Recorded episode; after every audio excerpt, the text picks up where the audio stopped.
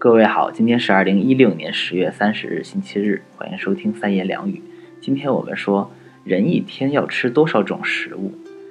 其实关于这个问题的答案，并没有完全正确的标准。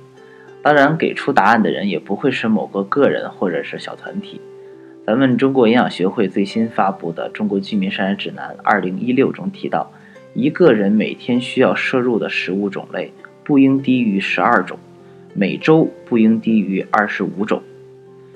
可能就有同学会问，为什么是二十五种而不是二十六种？其实你与其关心这个问题，不如了解一下这每天的十二种和每周的二十五种食物都是由哪些种类的食物所构成的。它主要包括八大类，分别是粮谷类、薯类食物、蔬菜水果、鱼肉蛋奶、豆制品、坚果、调味品，当然还有非常重要的水。在这些食物当中，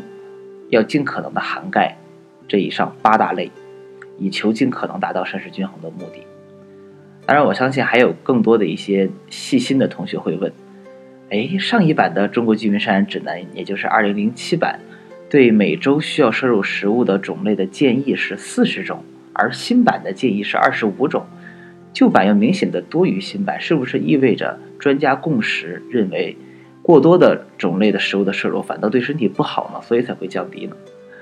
实际上并没有那么多套路，是吧？降低的原因是经过我们对居民的走访调查以后，发现每周摄入四十种的食物的目标定的太高了，很多居民一听就被吓着了，心想算了吧，我还是想吃什么吃什么吧，反正我也达不到四十种。而新版降低到二十五种以后，会让居民觉得，嗯，虽然我目前可能还达不到，但是我稍微一努力就可以达到了。因此，在对鼓励实现居民食物多样化的现实效果上，二十五种是要优于四十种的，并没有否认食物多样化的本质啊。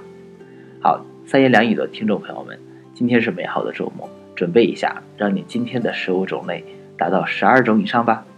这一期的三言两语就到这里，如果觉得不错，欢迎您关注并转发支持哦。拜了个拜。